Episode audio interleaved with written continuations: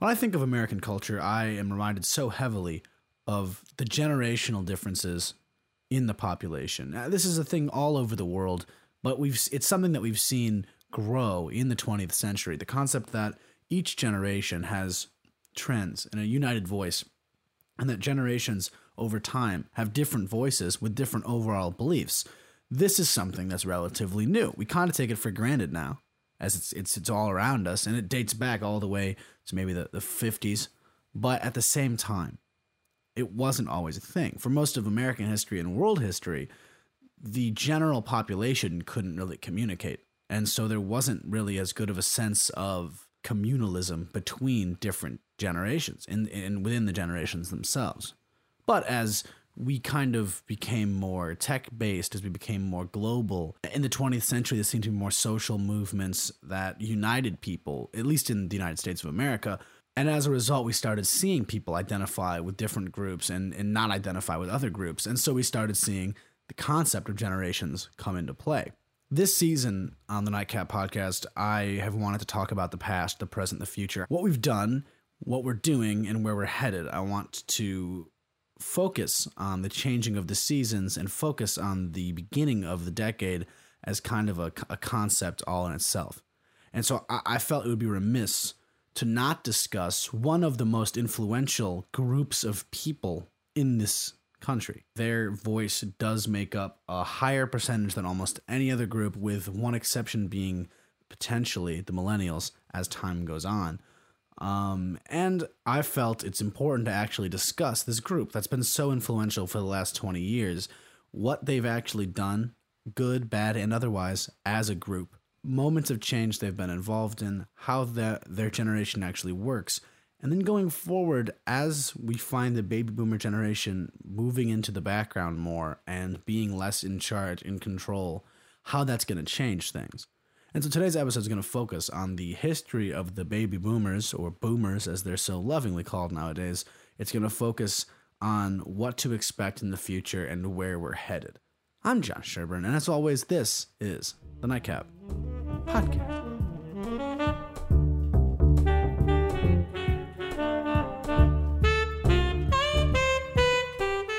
boomers. You may have heard of them. They're an older population, not quite the oldest population in the country still. We still got the silent generation, but silent generation's way up there in age at this point. Um, and so when you think of old people, quote unquote, when you think of people in their 60s and in their 70s, you're thinking of the baby boomer generation.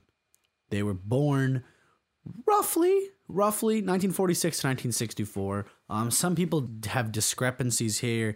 There's a lot of conversation about when no these actually start the inter years. The general way to categorize baby boomers is people that were born directly after World War II, and, and people born by the generation that was involved in World War II. That is the best way to identify the baby boomers.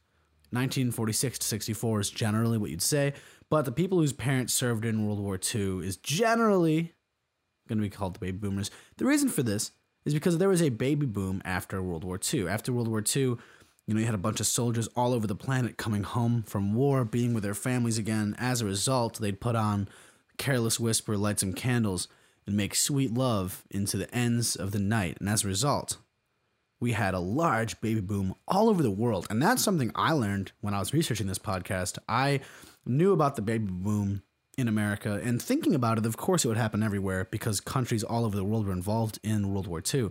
But I had only ever really heard of baby boomers in regards to America. So it was actually really interesting to learn about some of the baby boom impacts in countries like in Europe as well as countries in Asia. Um, and it was kind of a big time period for everybody. And I think that's one of the biggest things I want to talk about as I get into the background here of the baby of the baby boom and the baby boomers and their impact. Uh, people have often talked about you know how their generation is like a shockwave of culture. A lot of people talk to this is weird. I had never heard this in my life, but it's everywhere. A lot of maybe these descriptors were more common in the 20th century, but the idea of the pig and the python pretty much the python being of the American populace. And you know, if uh, a python ate an entire pig, the large shape it would make inside of the snake is similar to the large boom's impact on the population, which is so weird.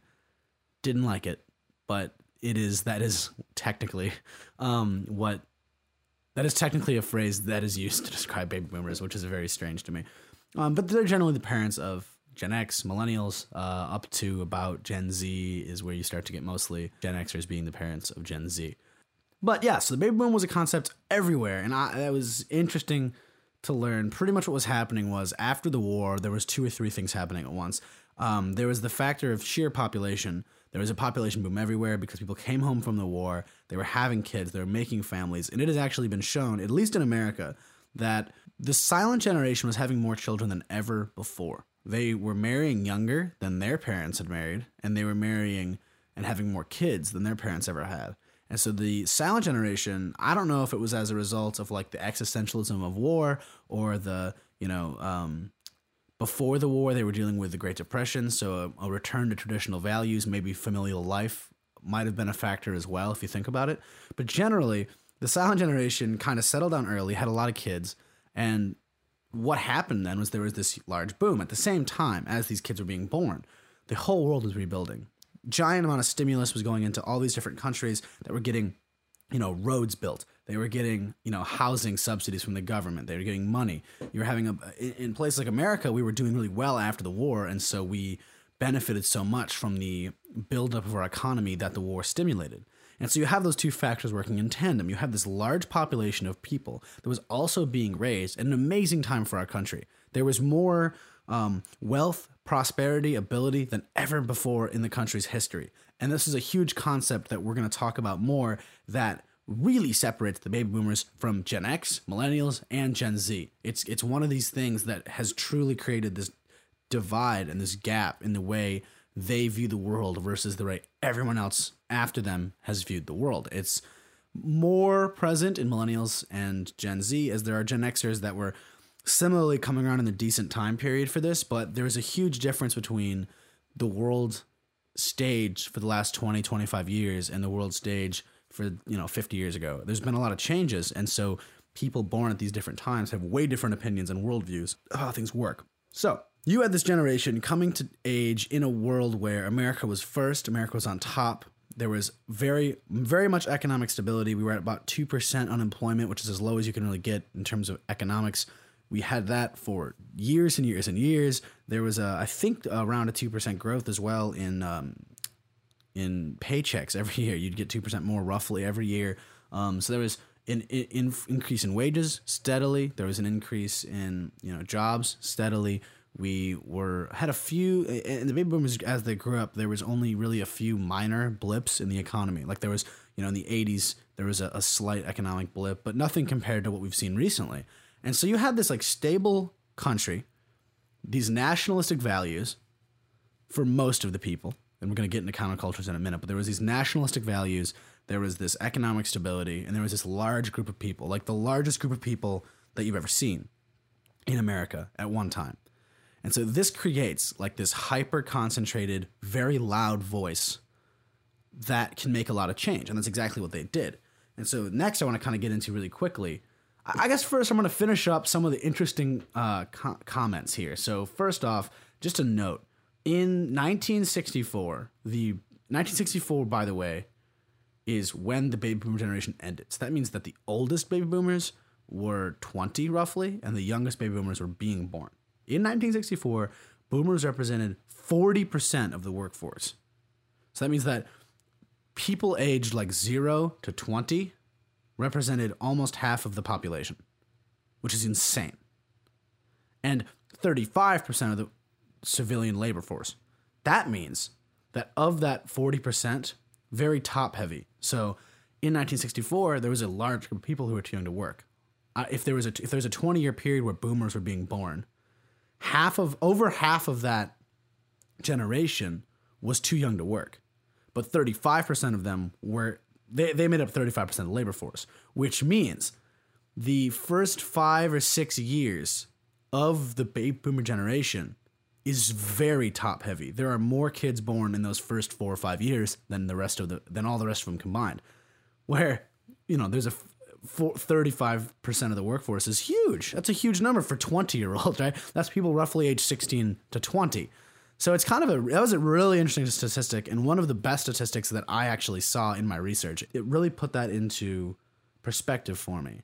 And what it also put into perspective is that concept that in 20 years when the boomers are all gone and they died off, right? In 20, 30 years when most baby boomers are dead, I guess we're going to lose a lot of our population. Like a huge percentage of our population is going to be gone. We're going to be obviously making kids, and since then we've made more kids every year. So we're not going to be like fucked. But at the same time, that is a huge percentage of our population.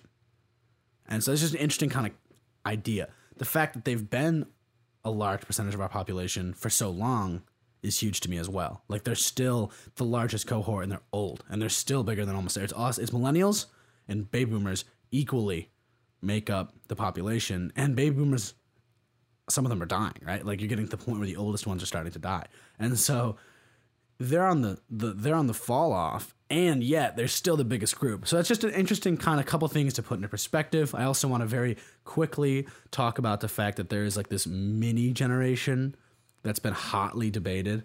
Um, that pretty much a group of baby boomers is saying like we're not the same, and I, this is interesting. I view my parents as this because my parents were both born at the end of the baby boom generation, and both of them do not like to like they don't like to pretend that they're part of the baby boomers because they feel so dissociated. Again, this is a huge demographic of people takes place over the course of 20 years and they're so top heavy that the people at the end of the baby boomer generation like a lot of them feel like they were raised in a different situation. They were raised at a different time. And so generation jones is a, a an idea. And this is a, a it's, it's a social cohort and a cohort's a demographic group. So it's this social group that pretty much says that the last five ten years of the baby boomer generation is not the same thing. It's not the same. Pretty much the idea is that a lot of there's kind of two concepts. First off, their parents weren't World War II veterans. A lot of people at the end of Generation Jones did not have parents that were in World War II. A lot of them had parents that were in Korea, but not a lot had parents in World War II. So they felt that they were raised by a different group of people that had different opinions and different worldviews than the older boomers. At the same time, as well, they would argue that they kind of came to age during the oil crisis. There was a lot of stagnation in the economy, the Carter presidency, and, and, it wasn't the same thing as the 60s, right? They didn't come of age during the 60s, which was all social revolution. They came to age during the 70s, which was a different time. Now, they're not quite Gen X. That's why there's that separation. They don't think they should be part of Gen X, but they think there should be a kind of a footnote of we were raised in a different place. We didn't have the same situation. There was the less, you know, political cause, the le- less, you know, military service and things of that nature that kind of made the boomers who they are. At the same time, they also grew up with television sets, right? So like in 55 and 55 to 65, those kids grew up with television, lived in a world with TV where the people before them, the early boomers didn't grow up in a world of television. And so some of those kind of concepts also might cause a little social change. And before I get into actually what the baby boomers have done in the last, you know, in their lifetime, the last 50 years or so, I want to talk quickly about the largest defining aspect of the baby boomers. And not everyone agrees on this. A lot of people in the silent generation say that they were the real the real purveyors of change. Um, but if you look at culturally, a large percentage of the baby boomers came to be, came of age in the 60s. And the 60s is very famously known for being a time of great social change. And I have a personal opinion on this. What I think kind of happened is you had this group of people, right? The silent generation that went off, went to war, saw war the which of likes no one has ever seen. And after the war, the world had changed dramatically, right? After the war, it was like Germany's no longer free. We got we got Soviet Russia. We're in a Cold War now a lot of crazy stuff started happening just with assassinations and you know oh we're gonna get in a war here we're gonna get in a war there. There were a few wars. And so we started seeing this group the silent generation had a very specific mindset. They had a very specific worldview that was given to them by a very specific couple of experiences. So when you get a group that is that set in their ways their opinions the concepts that make sense to them when you get that group you then have usually a counter group for every hardline group, there's usually a group saying, fuck that. And so when an entire group of people has this set opinions based on their experiences, and they have a shit ton of kids, those kids most likely are going to grow up with differing opinions from their parents. And so if the parents are really hardline, especially during a time where like television and music is changing and all these things are changing, there's so many outlets for change.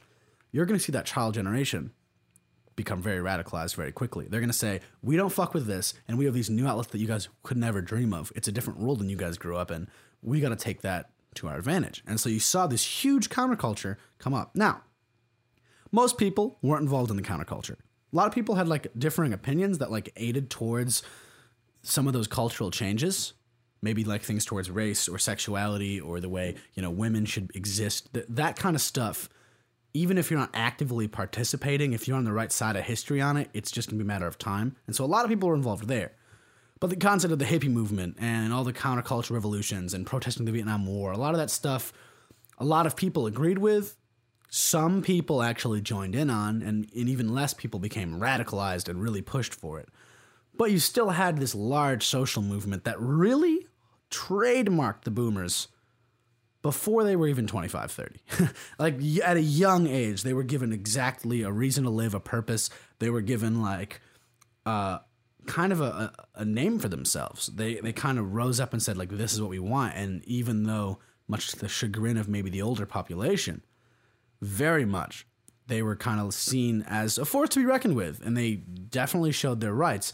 And if you look at the baby boomer generation. They are so heavily tied to the the late the latter half of the civil rights movement. They're very heavily tied to the second wave of feminism more than almost anything else, as well as things like educational reform uh, and, a, and a bunch of other topics of that nature. And so now I'm going to talk for a minute about what actually happened with the boomers. Before I do, I'm going to just kind of ask this question, right? Over the course of their childhood, we saw an, an, an increased standard of living we saw a lot of things get better. We saw prices go down, we saw wages go up, we saw people living stably, living happily. And this big concept, I think, that has obviously since been debunked is that for a lot of baby boomers, they expected that to be what life was going to be like from now on. And so as a result, things like environment, things like there was a lot of issues like environmental change, political change, the national debt that wasn't really talked about or considered because the concept was right now things are going really well. And so as long as they continue to go well, it's going to be fine, which is true. But what they were about to learn is that not everything continues to go well. And we've been in many cycles of economic boom and bust. We've been in social areas of, of, of uh, you know, feast and famine, you could say. There's been a lot of different changes. And I think that's something that they didn't really expect back when they were 2025. You just see the world getting better and go, hey, it's getting better. Why would it ever stop? And so it was a kind of a big concept. But what did the baby boomer generation actually do? What aspects of life could you say they had a big impact on?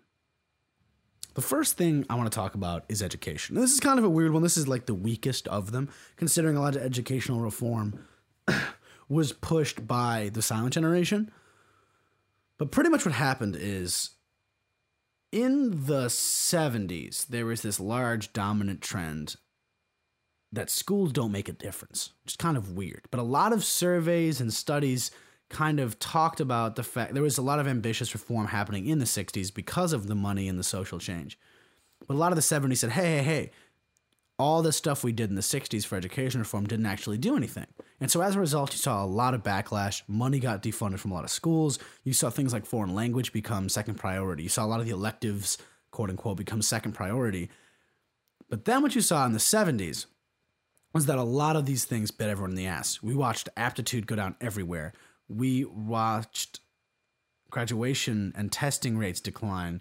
We watched the College Board discovered that the scores on their aptitude test for scholastic endeavors had fallen steadily in the last decade, like consistently every year got worse and worse and worse.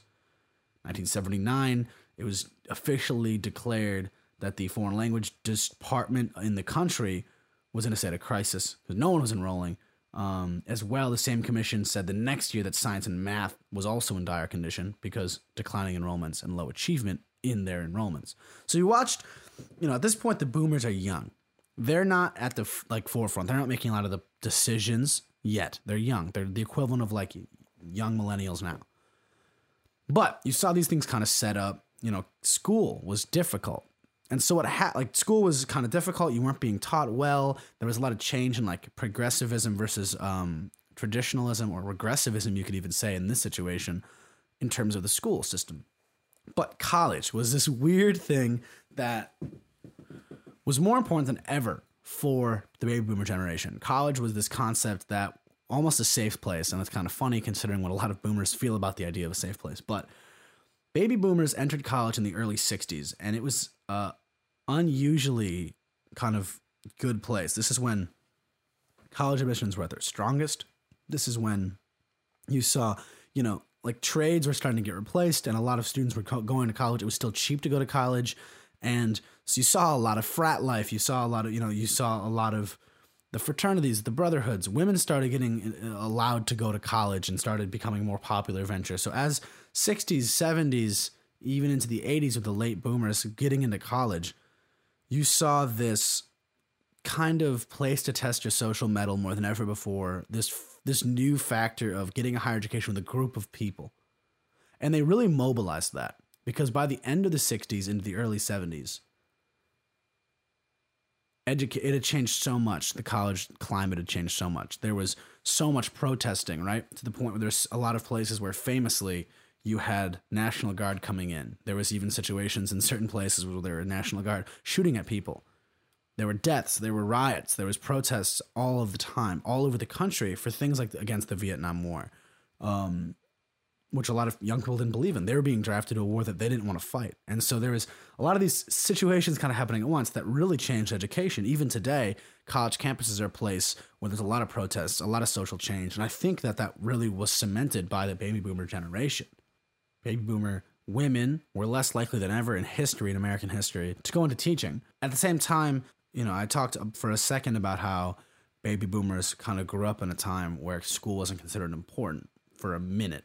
And so when they became parents into the 80s and when they started becoming parents in the 80s, um, through the 80s into the 90s, you saw a large upswing in parental um, guidance and education, parental involvement, whether it was sitting on parent boards for the public schools, being involved in your child's like homework and things. You saw the baby boomer generation do more than previous had in school because they believed in school. Because they grew up in school they saw the benefits of a good and bad school and they went to college and it actually helped them. I think this is a big concept of the baby boomers you have to consider is that concept that school is important good school gets you a good job gets you a stable life where you have money. And a lot of this in my opinion i've always said that i feel like the silent generation grew up very poor generally they grew up either they grew up before a lot of economic stimulus but they also grew up in part in the great depression and so the silent generation grew up with nothing.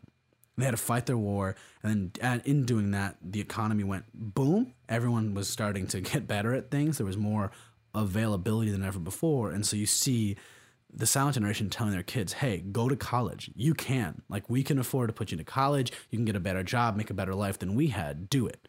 And so you saw a lot of baby boomers go to college and have good jobs. And we're going to get into that in a second with the economy, but the baby boomers had better jobs than ever and they are still competitive more so than even their children generations in terms of being economically feasible. And so the baby boom generation then went to college, got those jobs, and pushed that on their kids. And you see Gen X not like it. You see Gen X, you know, the idea of of live to work was the baby boomers concept, this huge concept that they they brought with them. Live to work, live to work. Like jobs are most important, working is most important. You see Gen X start saying we're going to work to live, where we're going to have a job that's going to support us enough, but not be our entire lives because we saw what our parents have done and we don't like that. And so you see these kind of like it goes back and forth with a generation that is hardworking and then generation that goes, ah, I don't know if I want to waste my whole life doing this, and then generation that you know it kind of goes back and forth. So I think it's an interesting concept just to keep in mind. When we get into economy, I think this is the biggest thing I want to talk about in terms of the baby boomers, um, because there's kind of like the social, political stuff, and the economy are the big things that you can talk about the baby boomers in terms of. Economically, they are labor powerhouses. Like, this is a fact. The baby boomer generation made more money than ever before. They have more positions of power than ever before, and they've maintained those positions of power into their 70s. You see so many CEOs, so many people that are at the top of the food chain right now in their 70s and have been for the last 20 or 30 years.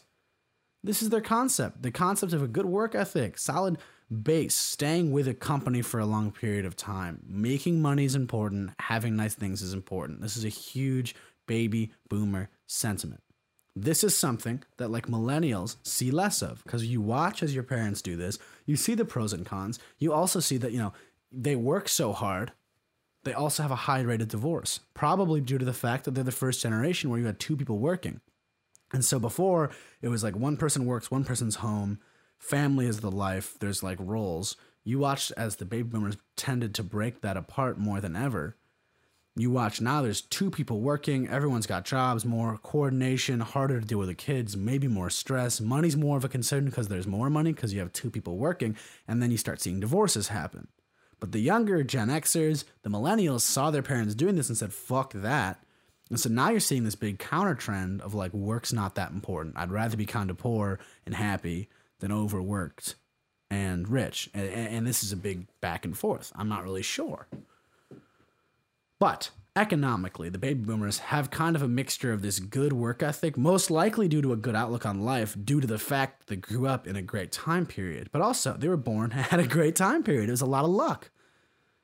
They had high growth, economically stable, childhoods. And then they rode that prosperity as they got older. And you watch that those stable childhoods turned into steady jobs when you're a young person, turned into a good work ethic that then leads you to college. That college degree leads you into a good position in the field. And if you work for a good 10, 20 years, you're in a good place. And then what happens in the 90s? Dot com boom. When you get the dot com boom, then it's that concept of you can ride that wave even more. You guys are making good money and you're 35, 40 now, but you can be even more rich. So you get online with the whole internet boom, you're young enough to still deal with that, less than like the silent generation that wasn't. They ride that out even further, and now you have so many rich people. You have a lot of rich people per capita in the baby boomer generation, even more so than the, than the silent generation.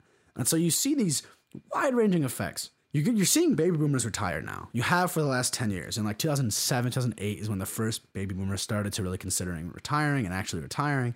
And you've seen it now, and you're going to continue to see it every year for the next decade or so. You're going to see most of baby boomers retire, go out of the workforce, and even in some cases die. There's going to be a lot of wide ranging effects of this.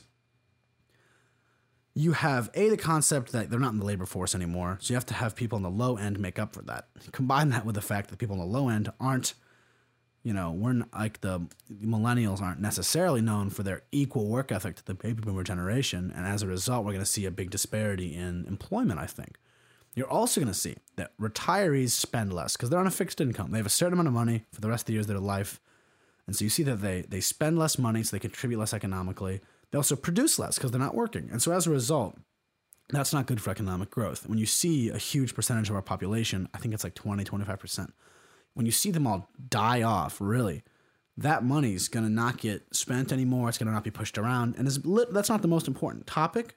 But at the same time, we're going to see an economic, we're going to see this economically change the situation. We already are starting to see it, but we're going to continue to see the effects of the baby boomers not producing, not spending, and just kind of existing. On to the next like important topic to talk about. Um, we already talked a bit about the social movement so i'll talk just for a moment right? You you see that the baby boomers were on the forefront of social change when they were young right? They were around for the civil rights movement towards the end. The protest against the vietnam war is probably the signature thing baby boomers did. In droves was protest all over the country protest the dnc protest a lot of these places to say hey let's stop let's stop fighting this war. Also around for the second wave of feminism. Um, a lot of times, a lot of people will argue that they weren't they weren't at the forefront because they were young, but their sheer numbers might have actually pushed some of these movements over the edge because you just had if you had 30, 40 year olds in the silent generation pioneering things like some of these changes, and you had the young baby boomers come in in the millions and say we agree with this. That sheer force of numbers is a huge proponent. So even if you don't think that the baby boomers actually started some of these changes, they're definitely important in the changes themselves. As an age cohort, exerted a shit ton of influence on American culture as a result of that. Whether it was for social movements or even just social trends, the stuff that the baby boomers liked at that time became incredibly popular. But that pales in comparison to the what I want to kind of talk about here for the next 10 minutes. Kind of the, the last big point is politics baby boomers have had a huge impact on politics in their lifetime, mostly due to the fact that they're A, a huge group of people. B, they've been in power for the last 30 years, refusing to really give it up either. They like maintaining that power. And C, the fact that they have different social opinions than a lot of people on the younger ends of the generational spectrum. Some people have called it a death grip on politics. I don't want to use words like that, but at the same time, it's been there's not a lot of Gen Xers making decisions in politics right now. There's some, and they're coming into power now more. But most of the power in government is baby boomers the people at the top of that spectrum. And so that's kind of a concept that I think is important to think about that they kind of have this really intense involvement in politics. There's a lot of talk that baby boomers have done a lot of bad in politics, a lot of bad for our country. The big two or three that you hear is the environment, debt, and um I guess you could say socioeconomic dissociation is I guess the word you use to describe it. People argue that they spent a lot of their time cutting their own taxes, making sure that their their programs were protected. Uh, think about this in terms of like social security and welfare and things like that weren't supposed to be in place forever. They were supposed to be in place for a decade or two after World War II, and they've kind of been kept around. So a lot of these programs that were they were touted as things that were going to be around for a little while, they kept them in they wanted to make sure they gain they kept that money at the end of their nowadays they can they can utilize some of those retirement funds. A lot of people will argue that they spent their time protecting themselves as opposed to protecting things like the environment or investing in American infrastructure or addressing student loan crisis, debt crisis, things of that nature. And that's true. I mean, if you look at the if you look at it, it's true. In the '60s, you started seeing the, the debt start to balloon a little bit. It was still manageable at that point, but presidents then they weren't baby boomers, but presidents then started to ignore it. In the '80s and the '90s, it continued to be ignored. This is when baby boomers came into power, and you started seeing them just kind of you know put off the things that were maybe for that were going to help future generations not talk about those things. Who cares about the environment? It's really good for our economy right now. And you still see this. You see this with a lot of older people. I still see this. This is a big difference between people that are like millennial gen z and people that are like old gen xer into baby boomers is that difference of like economy first or not. Some people think that the economy is the most important thing and like if we have a weak economy we can't help the social issues so economy is first. And to a point i agree at the same time, though, there's always more strengthening of our economy we can do, especially right now. Our economy is not super strong. And even though we're doing very well for ourselves, it's not super strong. And so there's always going to be that let's put off the social stuff, let's put off the environment so we can keep the economy strong. But you're going to have to eventually take a pass at the economy, take a pass at the environment, take a pass at some of these social issues. And so either we can wait and put it off or we can do it now. Either way, it's not going to be good for the economy. It's not good for the economy to prioritize the environment, but we have to prioritize environment. And there's people that are out there trying to learn that right now. My sister is one of those people who is graduating school right now. Pretty much her whole degree is talking about how to safely, in, an environmentally friendly way, protect our economy. I think that's huge. I think that's the uh, single most employable thing you can do is figure out how to do both because so many people are so angry about both. But I don't want to get off on too much of a tangent because we're running out of time here. But let's just say the reason that the boomers kind of let these things pass them by was like I said earlier. They grew up at a time where things were good. People assumed it would stay that way. Why wouldn't it? And so it's not really their fault. We had full employment, we had productivity, we had ingenuity. We were creating things like the best cars. We were creating things like the internet. We were creating so much things that were just going to continue that why wouldn't that ever stop? At the same time. They got older at about the same time that we adopted economic models that were kind of counterproductive, that we didn't actually, that aren't going to produce rising wages and incomes for people at a good clip. This is an issue, right? You have this group of people getting in power at a time where we're doing really well for ourselves. At that same time, we start outsourcing all of our companies. We start making less money for ourselves. We start producing less. The price of goods starts going up. We've been at a point now where wages haven't risen in any way to match the price of things. And as a result, we're seeing the buying power of the dollar go down. We're seeing more people living paycheck to paycheck. We're seeing people not able to afford things. We're also seeing lifestyles that make it hard to afford things. Things like cell phone plans and all that kind of shit. And so as a result, you have these people that grew up in a good time that kind of got to like get above the curve before it hit. And so as a result, they've kind of experienced wealth their whole lives, can experience prosperity their whole lives. And so now they look back at younger generations and say, why aren't you doing the same thing? I did it myself. I pulled up my bootstraps. Why can't you? Even though the world has changed and we're in a different place. And so you kind of see this generational ideology that has been cemented and like sticks itself, and they can't really see anything differently. Now, we're in the same place, right? They have more experience. Younger people are just needing to do the world differently. And so these younger people are saying, well, we just don't want to do it that way. And that's where you're starting to see these generational changes of what's the right way to do things. So politically, I've always found it interesting, right? I've never lived in a world without a baby boomer president, ever. The first baby boomer president was Bill Clinton. He raised taxes in the 90s, created the government surplus. Even though Ross Perot was saying that he wouldn't, we were going to fail, Bill Clinton did a great job with our economy. And obviously, he suffered a little bit personally, and as a result, had to kind of like become a lame duck for a minute. But that was like the first boomer president.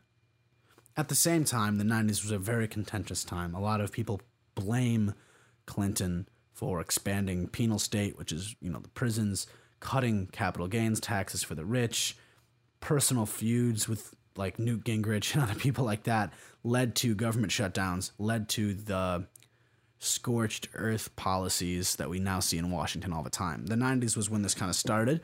You can argue it started with Clinton, you can argue it started with the Republican, you know, the Republicans taking the House using money and then kind of after that everyone's kind of used money to get their way. That's a huge thing I want to talk about in a later episode, but just those concepts that the baby boomers put into place, they made money important. The baby boomers had more money than ever and they made money important and then and it's not going to go away.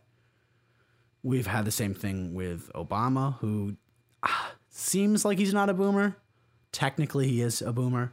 Um, Trump obviously um, grew up with that same mentality. And, and Trump is a good example of someone who did a lot of boomer things as president. He increased so much spending on the military, increased spending on stuff like the border wall, Pentagon, um, $2 trillion tax cut, which is interesting, but most of the tax cuts benefits are going to go for corporations and rich people. Um, rich people and corporations have had a huge tax cut. I believe one time from 28 to 21 percent. If I'm, if I, that's not on here, but if I remember that in my notes, it's not there. But if I remember correctly, he cut down like almost 10 percent of the corporate tax rate. Rich people got a lot of options to save money. More poor people are going to come out at best, even. At worst, they're actually going to lose some money. And they found that if you're making, I think, less than like five hundred thousand, or if you're making less than hundred thousand dollars a year, you're boned. If you're making less than thirty thousand dollars a year, you're double boned over time with this tax um, cut that was passed. Most of the money that was saved in that tax cut has gone back into stock market, which has made the shareholders more rich. And that's the thing the boomers are great at. They're good at making money. They're really good at being efficient. They're good at you know the, a lot of these like especially like Trump right got out of the Paris Agreement. A lot of baby boomers don't agree with sacrificing our economy for the environment or for whatever. They, they, it's a very money focused group of people. And so we see that these people in Congress, the people in presidents, it's become this money game. And it's also become, and this is kind of the legacy of the baby boomers, they're the last real generation that has like a way America should be opinion. Everyone has opinions on how we should act, how we should interact with each other, but I have found that younger people tend to have a much more individualistic view. There's like the you have to be on this correct side of social issues mentality nowadays, where if you don't believe in this or you don't believe in that, you're a bad person that I don't like. But we tend to kind of say, like, do what you want. That's a huge thing. It's like, do what makes you happy, live the way you want to live, be the person you want to be. I don't really give a shit what sexual orientation is. I don't care how you spend your money. I don't care how you spend your time. You do your thing. There's not like a moral justness or correctness in this country anymore. I think this is due to the fact that we grew up with the internet. We grew up with television showing different types of groups of people. But baby boomers were growing up in a world where they were just living with their own lives. At best, you had TV that was showing you more of your own life. And so you see a lot of baby boomers thinking that old school traditional mentality of there's an American way and there's a way that we have to be as people. So I think you're going to see a lot of that. That's kind of an important concept to, to keep in mind that that's going away. And, and, and with that, I guess I'm going to transition to the end of the episode here. The baby boomers have had a huge impact on the world. I hope I've illustrated that well, and I hope it's been interesting. The baby boomer generation is large. They have a vote that matters. They have they make a lot of money that matters. Their money is stimulating the economy a lot right now. And they have made most of the big decisions of the last 25 years. They've been presidents, they've been at the top of Congress, and they have been making the decisions. But it's kind of time for a new group to start making the decisions. You're seeing right now the next level of politics being kind of pushed by other people. You see younger people that are Gen Xers kind of stepping up. And I think the 2024 election, we have a big opportunity to elect a Gen Xer, which I think is important, whatever side it is. If you look at like Kamala Harris, Kirsten Gillibrand, Michael Bennet on the on the left, on the right, you got Ron DeSantis, Ted Cruz, Nikki Haley. There's people like this that are young, that are also very politically minded, and have been in politics for a while, but they're younger. They can connect more with younger people. They understand more the needs of younger people. If they're in their mid 40s, late 40s, even 50, it's easier to look and say, look, my kids think this, my parents think that, we can all agree. As opposed to right now, you have the baby boomers that are this so far away that their grandkids are the young people, and so they don't see it as much. They don't understand as much of the current needs. And most people want a young president. That's interesting. They've done a lot of polling, and more people than not, more people than ever, want someone that's around 50 uh, or in that general area. They feel like that's the best place for a president to be. So we'll see how that moves forward into 2024 election how that works. As baby boomers leave, we're seeing Gen Z kind of come into our own right. We're almost a new baby boomer generation. We're a large group of people. Um, there's a lot of um, internet activism, as I like to call it, going around where people aren't actually going out and doing a lot, but they're actually sharing things, and it actually matters. It works. If you can get most people to to share something and agree on a topic, it kind of shows a group mentality. It shows a unity, and I think there is a lot of unity on for young people. A lot of us agree with a lot of basic social opinions, which is a good thing. We agree on some of the major topics that I think are important for a group to agree on. And so uh, Gen Z has to really step up, and young millennials even have to really step up and replace baby boomers as this voice. And even more so, I think Gen Xers have to replace baby boomers positionally, where they're going to become the oldest generation, the wisest quote unquote generation. And so we're going to see in the next 20, 15 years, maybe 10 years, we're going to see a huge cultural change as this large group of people that has made so much of a wave is kind of going to hand the reins off to whoever the fuck's next and whoever is really going to be making the future of our country. And so that's kind of where I'm going to leave off for today. Um, baby boomers are important. We can give them shit. They're old a little bit, outdated a little bit, but they're important. They've made a lot of change and progress in their lifetime. They have been involved in a lot of social movements to push the needle forward. They've set up a lot of what we're taking advantage of now. And they grew up in a good time period and they've had a lot of money and success. And generations like millennials and Gen Z grew up with a lot dicier situations, with more, you know, you grew up in a recession or you grew up with political turmoil or social turmoil. And so we're seeing at the same, I'm seeing at 20 the opposite of what the baby boomers were seeing at 20. I'm seeing large scale change, a lot of negative things happening that affects your mindset for the rest of your life. So remember that too. What you grew up with is impactful. And as much as you might think of it as just what the way the world is, it's a very different world for you than it has been for anyone else. And that's important to remember. And so, with that, I want to say thank you guys. Whew, I want to say thank you for listening. It's been a bit of an episode. It's a bit of a weird one, so I'm hoping people like this and actually stay tuned till the end here. But if not, you know, whatever, it's the way it fucking goes.